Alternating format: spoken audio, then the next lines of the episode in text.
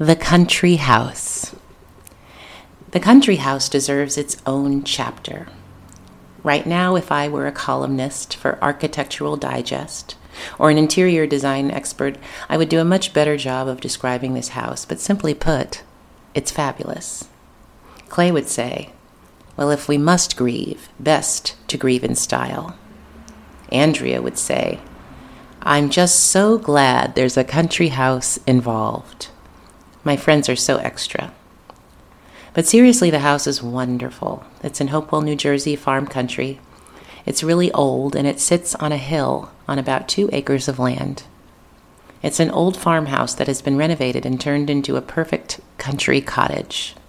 It's stone on the outside, and the inside is cedar. The house is light, peaceful, and filled with great energy. And the outdoor space is fabulous also. The front yard is a large open field that slopes downward and is cut off by a perimeter of trees. So if you are sitting outside on the front patio, which is the absolute best place to sit, all you see are grass and trees and treetops as far as the eye can see, and the open sky. It's majestic. Oh, and it actually sits adjacent to a farm, so on a good day you can see horses gallop by or cows grazing just off to the right. Per Andrea, if Thank You Very Sweet were to evolve into an August Wilson style play, the entire set could be the front patio with a backdrop of the stone house just behind. So basically, you get the point. The house is classic. The house belongs to a really cool couple named Pete and Mara.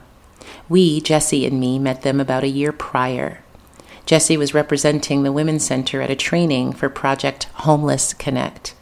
Project Homeless Connect is an annual resource fair for homeless people in the greater Trenton, New Jersey area. We were planning to have a resource table there.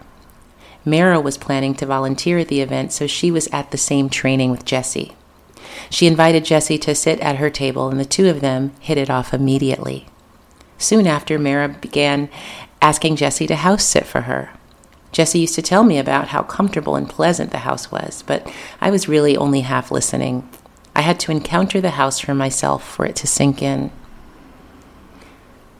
I met the country house one crisp evening in the fall.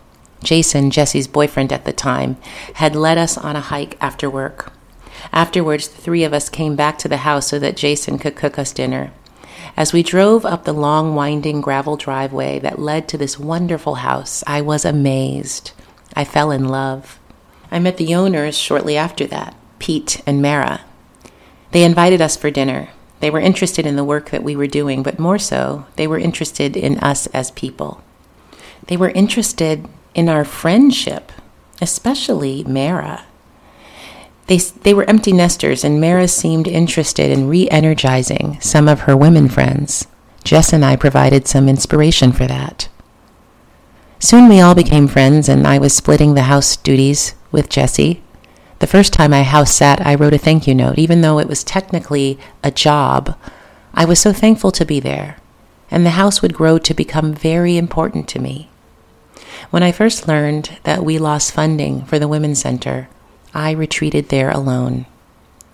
When Jesse and I needed a comfortable place to write grants for the day and attempt to save the Women's Center, we retreated there together.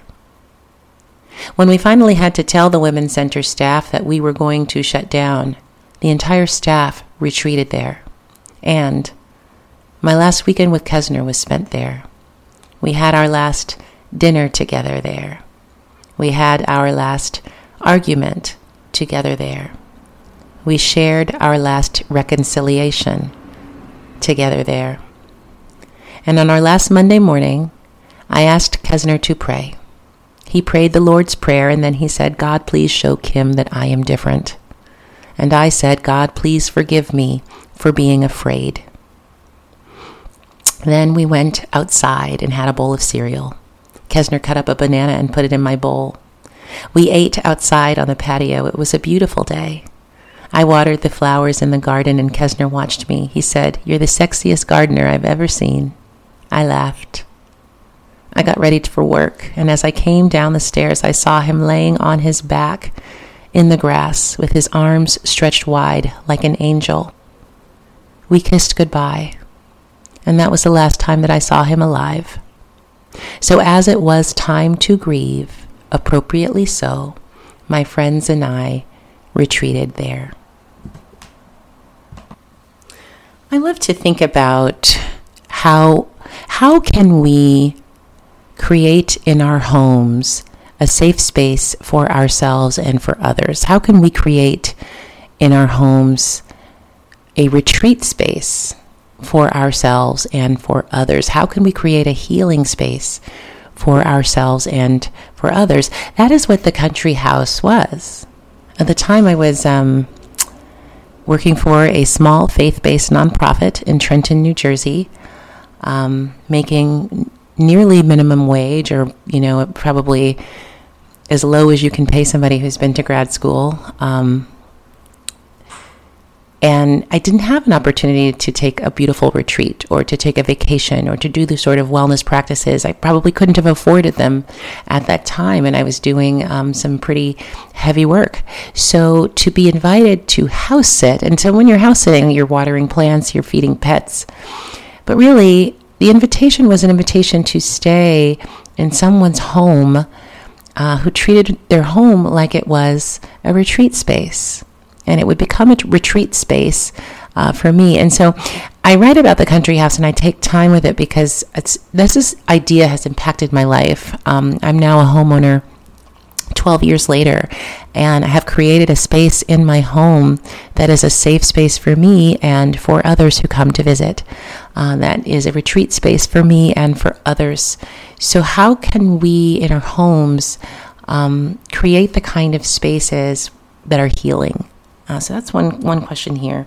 One beautiful thing about the country house too is all of the earth, and really just thinking about the connection to the grass, the trees, the animals next door, and when you are going through anything painful, it's important to ground and really connect to the ground beneath your feet, the earth, to get outside, breathe the fresh air.